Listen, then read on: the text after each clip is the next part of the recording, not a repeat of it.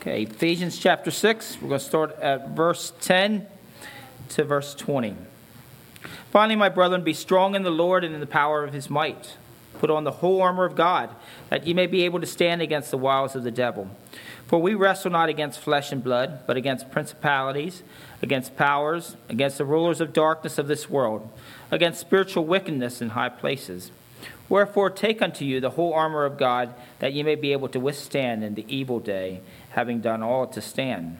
Stand therefore, having your loins girt about with truth and having the breastplate of righteousness, and your feet shod with the preparation of the gospel of peace. Above all, taking the shield of faith wherein ye were ye shall be able to quench all the fiery darts of the wicked, and take the helmet of salvation and the sword of the Spirit, which is the word of God, praying always with all prayer and supplications in the Spirit, and watching thereunto with all perseverance and supplication for all saints. And for me, that utterance may be given unto me, that I may open my mouth boldly to make known the mystery of the gospel, for which I am an ambassador in bonds, that therein I may speak boldly as I ought to speak. You may be seated.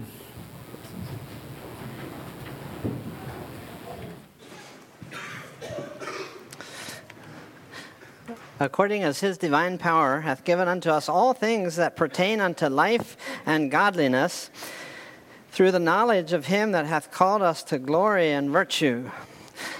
So, John has already reminded us that I've been preaching about Joshua. We're progressing through a series here, and I called the series Joshua, Warrior and Worshipper. And so far, we really haven't thought much about Joshua being a warrior. We have talked about Joshua and his background, Joshua and his book, Joshua and the backslider and the believer. Last time that I preached here, we talked about Joshua and his blessings from chapters 3 through 5 of the book of Joshua. Today, we'd like to take a bird's eye, just a quick look at Joshua chapter 6 through 12. And as you get there, you will quickly notice that those chapters 6 through 12 are just full of battles. It doesn't quite fit with the last sermon, does it? When we spoke about and thought about Joshua and his blessings. And our blessings that we have in heavenly places in Christ Jesus because the blessings that Joshua and the nation of Israel there experienced are a picture just a dim picture perhaps but a picture of the bless the wonderful blessings that we enjoy in Christ. So how does how do battles fit with blessings? Doesn't quite fit at first glance but yes the title today Joshua and his battles. Maybe you're, even now you're thinking that I thought Christians were supposed to be non resistant. How does the thought of war and battles and killing and bloodshed how, and that kind of thing, how does that square with non resistance and God's call on our lives to be non resistant? Now, let's think about that just a little bit for a couple minutes. And as background, go to the Old Testament and notice that as we think of this, of Joshua and his battles and the battles that we face today in the Old Testament, the nation of Israel was commanded to kill and to destroy those nations and those people that were so vile and so unrepentant that they had really forfeited their right to live. We notice that in the book of Joshua and various other places in Old Testament uh, experiences that God commanded Israel, one of their one of Israel's responsibilities was to destroy their ungodly neighbors. And as we think of that, let me just quickly say that God is just. God is just. God is just. Several times, uh, people kings or people in Israel didn't, they disobeyed God when God asked them to destroy their neighbors, their ungodly neighbors, and they were judged for that. So God is just. God, is, and not only is God just, He's a God of justice, and there is a time when His long suffering ends. That was the case in the Old Testament. That's the case for us today, and we will especially see that in the future when many of the when the events of the book of Revelation come to pass, as they surely, literally, well will. Yes, God is long suffering, but God is also just. He's a God of justice. Not only that, but God is right in all his ways. We have no right to question God as to his motives or God's will or God's thought on any given subject or his directives, his commands. God is just, God is right. And uh, just as an introduction to this subject of Joshua and his battles, I would like, I think it would be fitting for you to keep in, mind, in the back of your mind through the sermon and as you think about it this coming week that God is just and God is right. That's Old Testament. Then in the New Testament, Jesus, with his followers indwelt by the Holy Spirit, Jesus holds us to a much higher standard.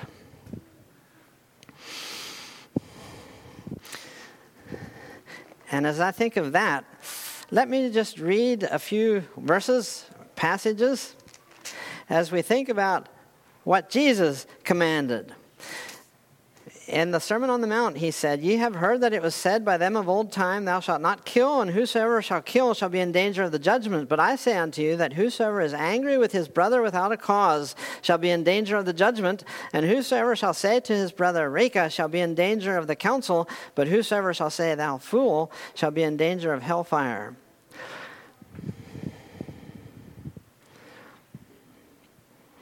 and so on. He also said, Ye have heard that it hath been said, An eye for an eye, and a tooth for a tooth. But I say unto you that ye resist not evil. But whosoever shall smite thee on thy right cheek, turn to him the other also. And if any man will sue thee at the law, and take away thy coat, let him have thy cloak also. And whosoever shall compel thee to go a mile, go with him twain. Give to him that asketh thee, and from him that would borrow of thee turn not thou away. Ye have heard that it hath been said, Thou shalt love thy neighbor and hate thine enemy. But I say unto you, Love your enemies, bless them that curse you, do good to them that hate you, and pray for them which despitefully use you and persecute you. We'll stop there. In John 18 36, Jesus before Pilate said, My kingdom is not of this world. If my kingdom were of this world, then would my servants fight. In Romans, uh, the Apostle Paul says,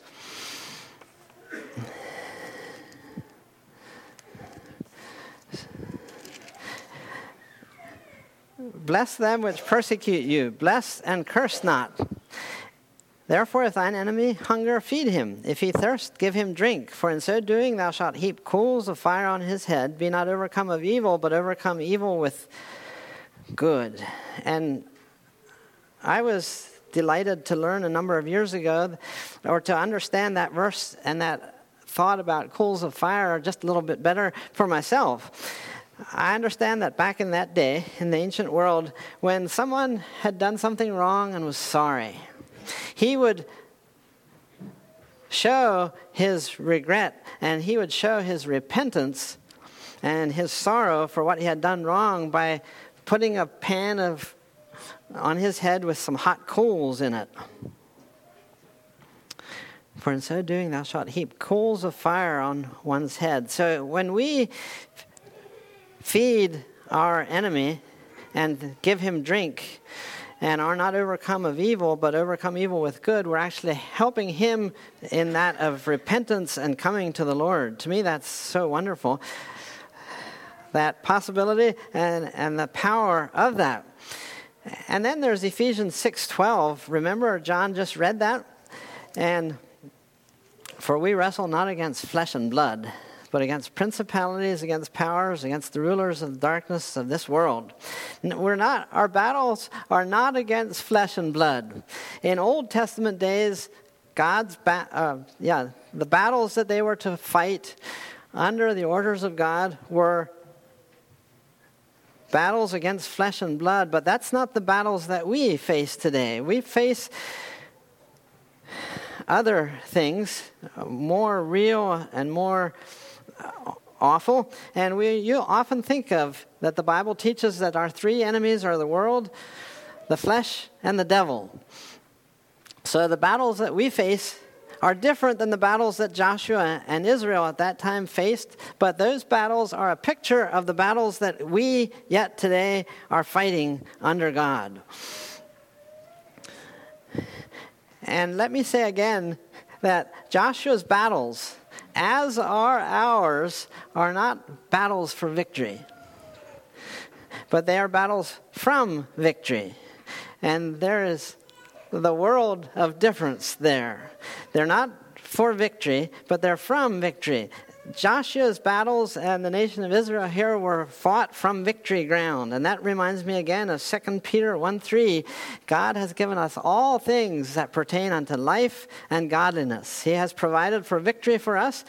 Uh, just a suggestion here, in case you're interested, it would be a worthy activity for you, maybe this week in your devotions or something like that, to find and to notice how often and in different ways that God assured Joshua of in the book of Joshua uh, to be strong, to not be afraid, because that victory is sure. There's just lots of places in the book.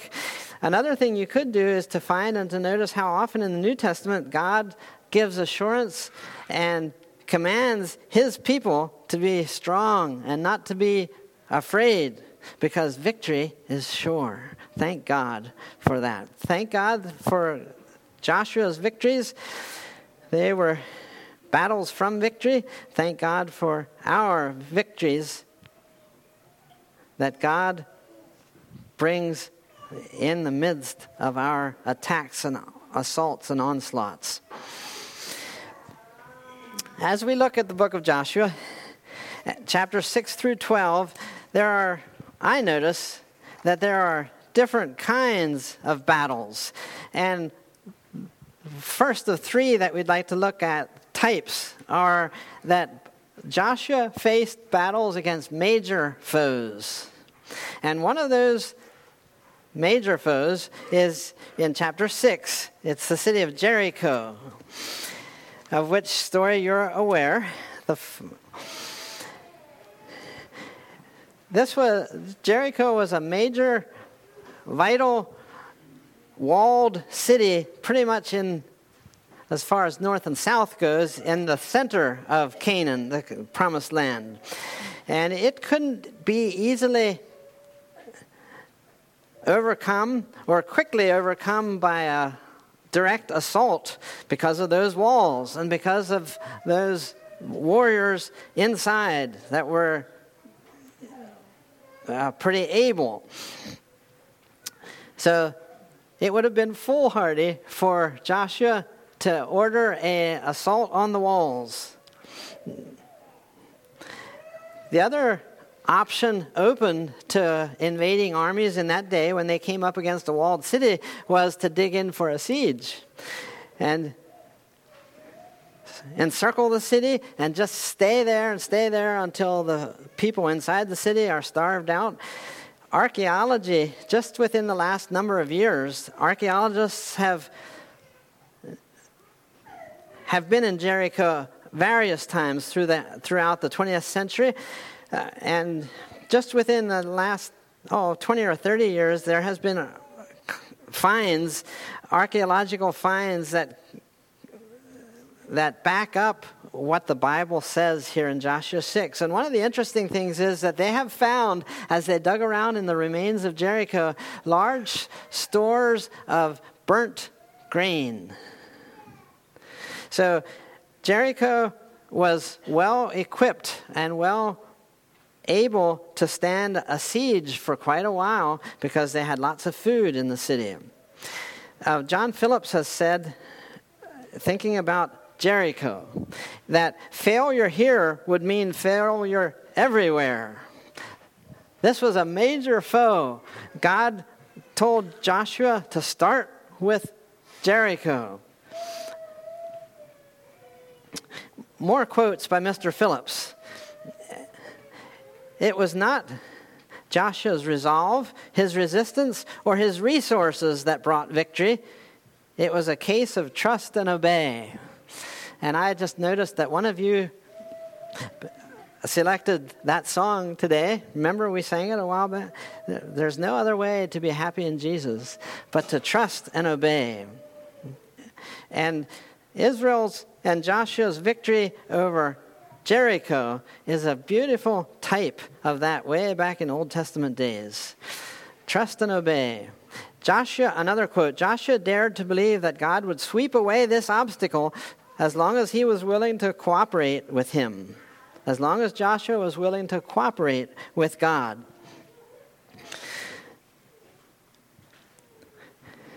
That was a major foe, the city of Jericho. It was a major victory that paved the way for additional victories. Just like when we have a victory, a spiritual victory that God uh, brings to us, it helps us in other battles yet to come. Another major foe that Joshua faced is spoken about in Joshua 11, verses 21 through 22. If you would turn there and notice these two verses, two verses that speak about this major foe. Joshua 11, verses 21 through 22. We had just talked about the city of Jericho a little bit pretty much at the beginning of that campaign uh, as they entered the land of Canaan. Now, one of the last ones, or one of the later conquests, was this one Joshua 11, 21 and 22. And at that time came Joshua and cut off the Anakim from the mountains, from Hebron, from Debir, from Anab, and from all the mountains of Judah and from all the mountains of Israel. Joshua destroyed them utterly with their cities. There was none of the Anakim left in the land of the children of Israel, only in Gaza, in Gath, and in Ashdod there remained the Anakim. What do you know about the Anakims? This was also a major foe that Joshua and his people faced. To Israel, to, Is, to the nation of Israel, shame on them. The Anakims were different times in their history. Um, just the name or the word Anakim conjured up terror in Israel's hearts. They were a major foe. Anakims equaled terror to them too often. Remember 40 years before when the 12 spies were sent into the land of Canaan for a scouting trip, and they came back, 10 of them came back and said,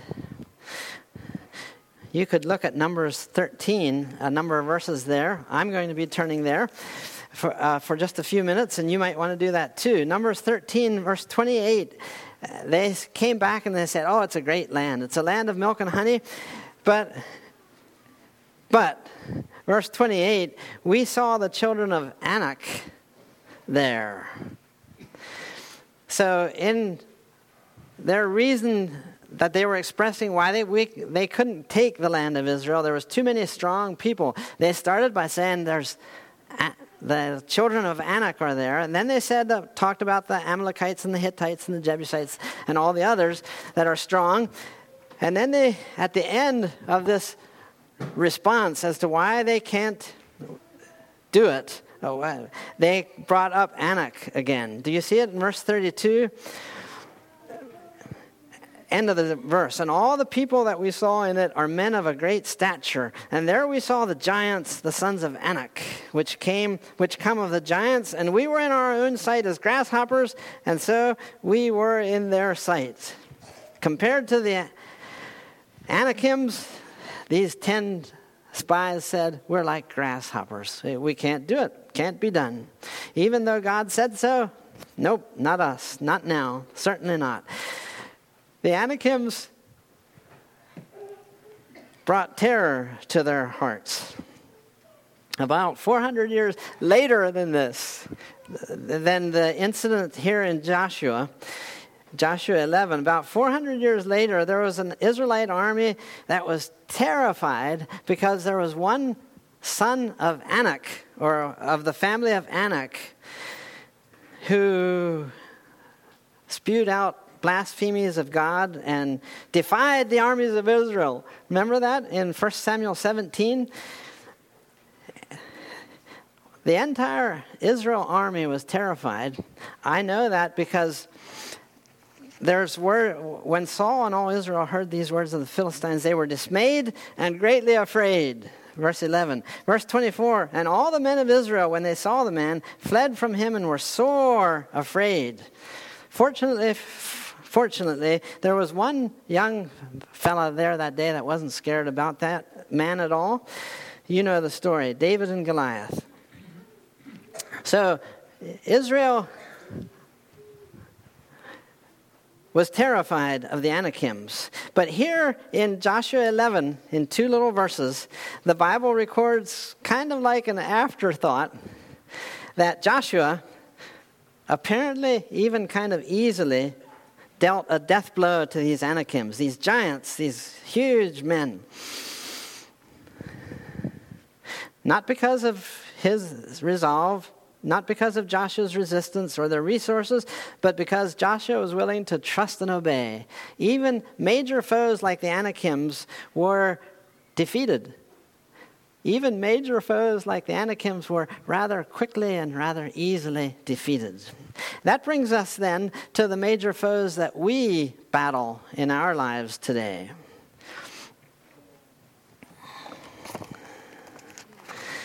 Like Joshua, the believer in our day cannot rule over a kingdom he has not subdued. No sooner does he stake his claim in the death, burial, and resurrection of Christ and all the means of grace God has provided than he discovers in his path a major obstacle to a holy life that obstacle has to be dealt with first. It may be an enslaving habit, a set of godless friends, a besetting sin, a temperamental weakness, an unsaved girlfriend, or a mean boss. Whatever the obstacle is, it stands in the way of further spiritual progress. This major foe will test whether or not he really means to go all the way with God. And to me, those words resonate, and maybe they do to you too, that there are major foes that we face the world, the flesh, and the devil. The 10 spies grasshopper analogy was probably really pretty much on 40 years earlier. If anything, in comparison to those inveterate and implacable foes, we today of our own strength are like smaller than grasshoppers before the world, the flesh, and the devil. Do you know what inveterate means, that word I just used? It means to be settled or confirmed, firmly established.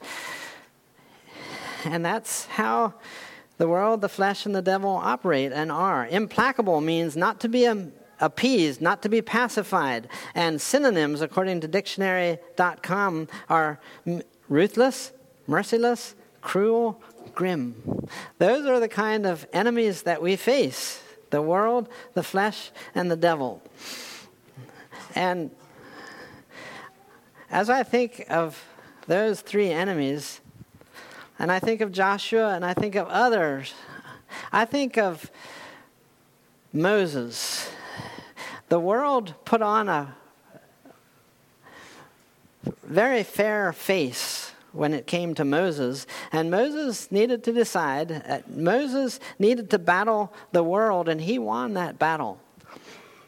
Hebrews 11, there's three verses there that speak of, of Moses' decision to leave Egypt and instead of the pleasures of sin for a season to identify with the people of God. Moses there left position, he left power, he left prosperity, and he was willing to do that. The world was a major battle for him, and he won that battle. When, in the case of the flesh, I instinctively think of, maybe you do too, of Joseph. You know, there with Potiphar's wife. There were, he could have perhaps listed a hundred good reasons why that would not have mattered. I mean, really. But there was only one reason that it did matter, and he articulated that well. He said, I can't sin against God like that. He won the battle against the flesh. And then I think of the battling against the devil himself. I think of poor old Job, who was caught in a contest between God and Satan. That might not be said quite right, but you understand. And Job didn't understand any of that, like we looking back can easily understand because it's right there in our Bibles. But he said, when his wife said, Curse God and die, Job wouldn't do that. He won the battle against the devil. I think of Moses. I think of Joseph. I think of Job. I think of Joshua. And I think of myself. If Joshua here in these major battles, uh, in these ma- battles against major foes, if Joshua teaches us anything at all, and if the Bible teaches us anything at all, it's that when we trust and obey, victory is sure. And it would just seem like if anybody would want to, after having articulated that truth, that you could be saying amen in your heart or maybe even out loud. If Joshua teaches us anything at all, if the Bible teaches us anything at all, it's that when we trust and obey, victory is assured because of Jesus. That was the major foes. And then we notice also in chapter 7, 8, and 9 that Joshua faced could we call them minor foes? The first one is Ai in chapter 7. Just a little city. Shouldn't be any big issue. There in the first couple verses, you probably are familiar with that. You can certainly be scanning the beginning of chapter 7 there. Don't you think that if Joshua had consulted the Lord before deploying a few uh, regiments of his soldiers to head up toward Ai, don't you think if he had consulted the Lord before he did that, that the Lord would have certainly revealed the issue that was in camp that wasn't taken care of, the burning issue? Don't you think so? It seems to me that self confidence and self reliance is in view here. So they had just won a major victory over Jericho, and God had done it all. All they had done was go, walk around the city a couple times and shout at the right time, which was faith and obedience, by the way, and God did the rest. It seems to me you can correct me afterward if I'm wrong. It seems to me that here a little bit of self confidence was building and a little bit of self reliance here.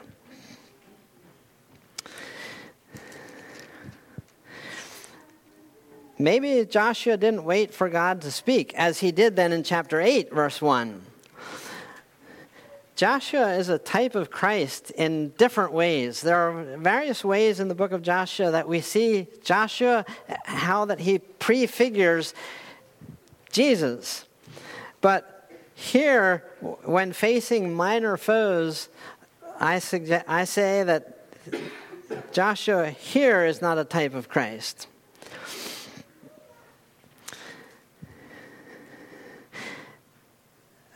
Nate Bang was talking about prayer earlier today, you remember? And I just remember how that Jesus in Luke 6:12 he prayed all night. What was the occasion that he prayed all night?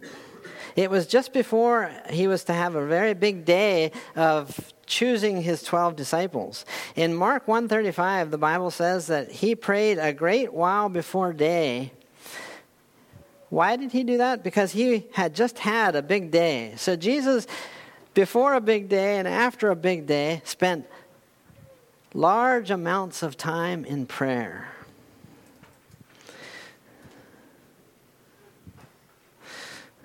If you're like me, when, in your busiest days is when you pray least.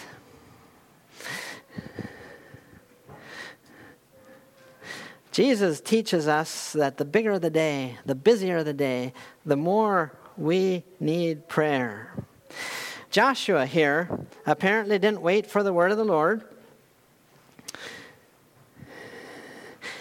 To his credit, though, by the end of chapter 7, he was back to trusting and obeying. And the result is given in chapter 8. There was victory. Victory is assured when we trust and obey against even against this minor foe. Even minor foes we cannot do on ourselves. Even minor battles and enemies that you face today you can't do on your own and I can't either. Major ones we understand that that takes God. Minor ones oh that we would understand it takes God. Another minor or moderate foe that, he fa- that Joshua faced was Gibeon in chapter 9, the city of Gibeon. Don't you think that if Joshua had consulted the Lord first before reaching a decision, that God would have revealed that these Gibeonites were being deceptive? Look at a phrase in Joshua 9:14. And when you get to jo- Joshua 9:14, you will see what phrase I'm thinking of, won't you? And ask not counsel at the mouth of the Lord. And he made peace with them, verse 15. It seems to me that self wisdom and maybe even self congratulation are displayed here. Self congratulation. They were I'm just guessing that they were thinking, these people came from far away to make peace with us. Oh, we must really have a name. It must be uh, self congratulation. Joshua is a type of Christ in several ways, but not here. To Joshua's credit, by the end of the chapter, he was back to trusting and obeying.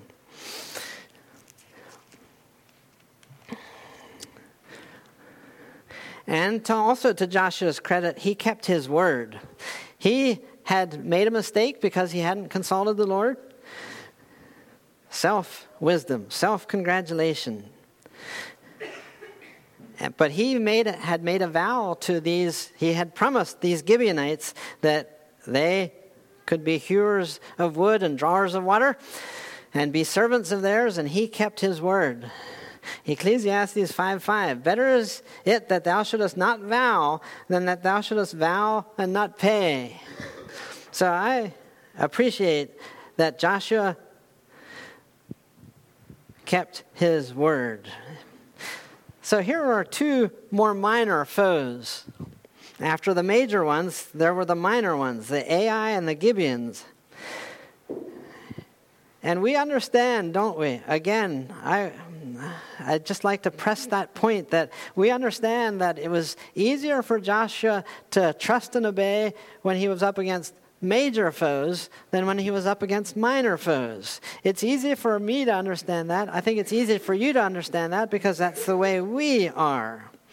The minor foes that we battle, let's think about that. The minor foes that we battle, the major ones are the world, the flesh, and the devil. There's a lot of minor flo- foes that which we battle in our life here on earth. Nate mentioned a few, like failing health, or maybe lack of acceptance, or wayward children, or extreme busyness, or a failing business venture, or death or deaths in the family. And maybe I haven't hit on yours yet, but you could add to that list. Minor foes.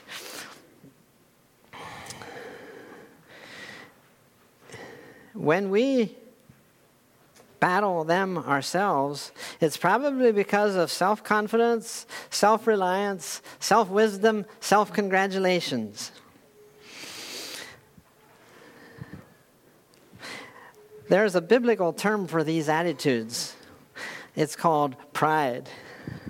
And God tells us in the Old Testament and twice in the New Testament that God resisteth the proud.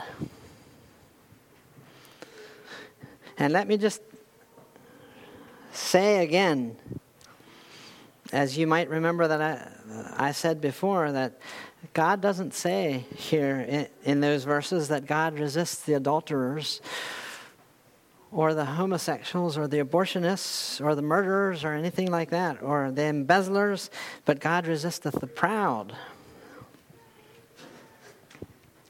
But he does give grace to the humble. That same, those same verses say, Thank God that he gives grace to the humble. When minor foes attack you, when minor foes attack me, let's, like Joshua, trust and obey. But wouldn't it be wonderful if, under the mighty hand of God, if we could do that even sooner than Joshua did? Minor foes. Joshua faced battles against major foes. He faced battles against minor foes, and he also faced battles against multiplied foes. Notice in Joshua 10 and Joshua 11. In Joshua 10, there was the Amorite coalition, and you read about it in the first couple verses there.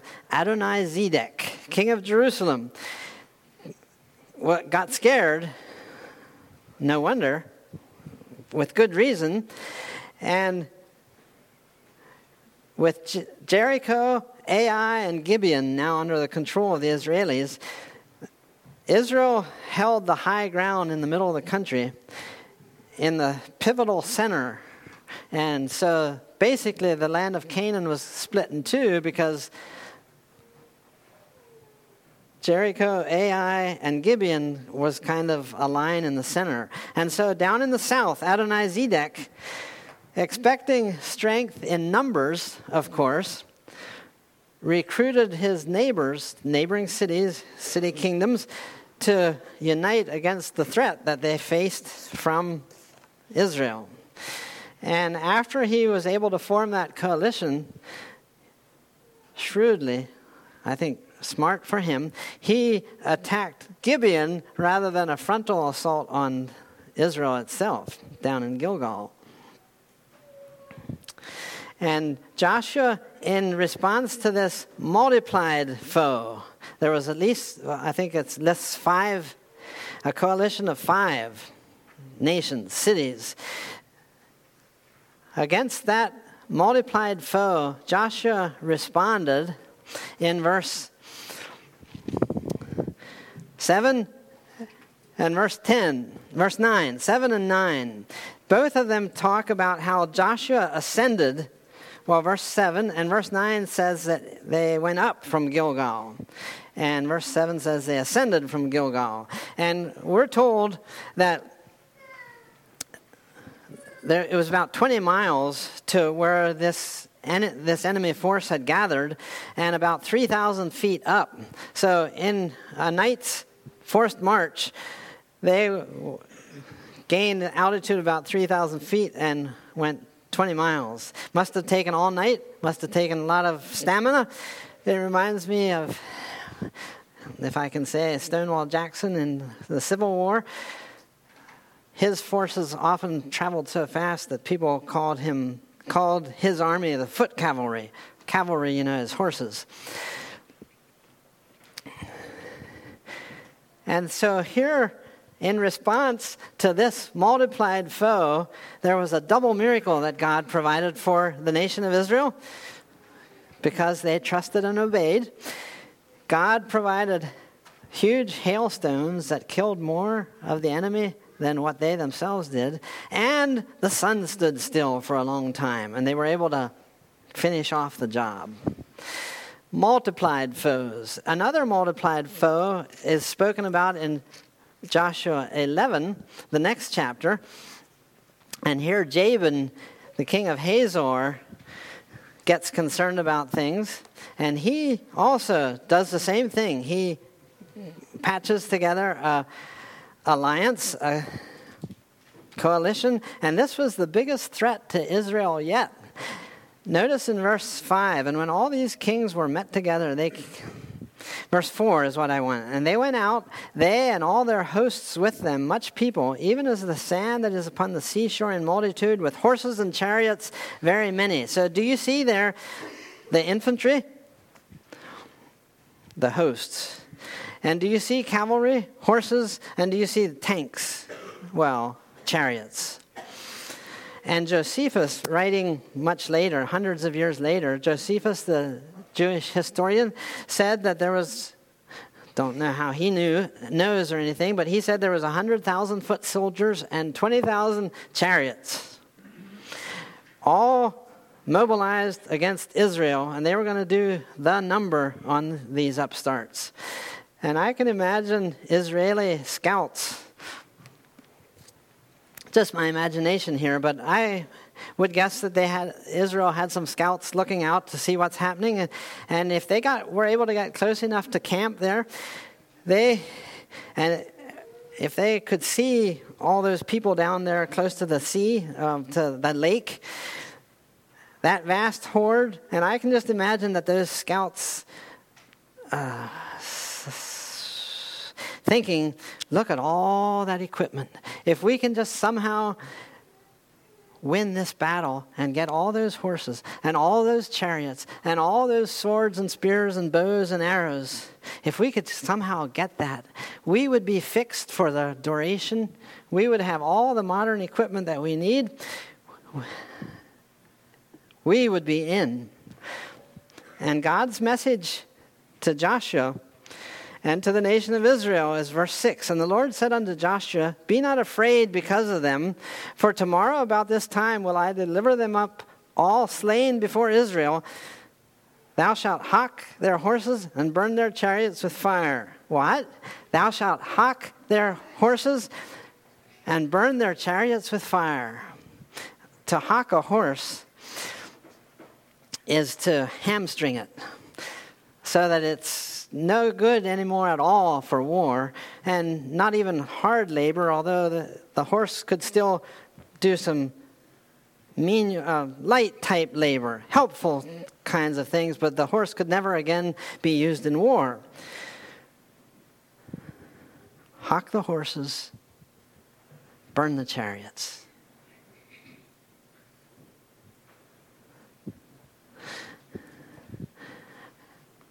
Why would God say that? Why wouldn't God say, gather all the horses you can and use them in the, your next battles? And those chariots, I just provided them for you so that you can win more battles.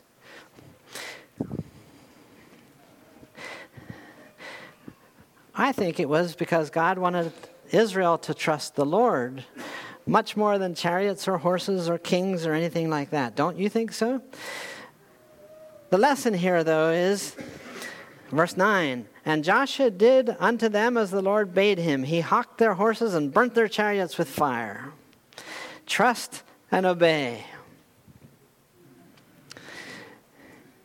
He rendered all those weapons of war which they captured useless. I'm just amazed at that because that says loud and clear Israel was saying, Joshua was saying, Israel was saying loud and clear. Now, maybe not these exact words, but they were saying that by their actions that we don't need modern equipment. We don't need battle tested tactics. All we need is God. And hopefully, in the multiplied foes that we battle, have you noticed that trials and testings often come in clusters? I've noticed that different times in my life, a couple times at least. And so when those clusters of trials come, we bend and sometimes we almost break, don't we? Under the weight and the strain of multiplied battles and foes. Are we learning through all of that that God's answer in the midst of major foes, and God's answer in the midst of minor foes, and God's answer in the midst of multiplied foes, that because that since we're fighting from victory, if we trust and obey, He'll bring amazing and complete and total victory again and again. Because he has given us all things that pertain unto life and godliness. Major foes, minor foes, multiplied foes. Where are you today? Maybe it seems like you're having all three. God is able. If, we, if you trust and obey, if we trust and obey, we won't fight for victory, brothers and sisters, but we will fight from victory, and the battle is the Lord's, and the victory will be His. Thank God for victory in Christ Jesus. In closing, I thought of a song that was popular back when I was young, you know, back in the 70s and I'm not going to sing it here, but let me just read the words. Keep on the firing line. If you're in the battle for the Lord and right, keep on the firing line. If you win, my brother, surely you must fight. Keep on the firing line.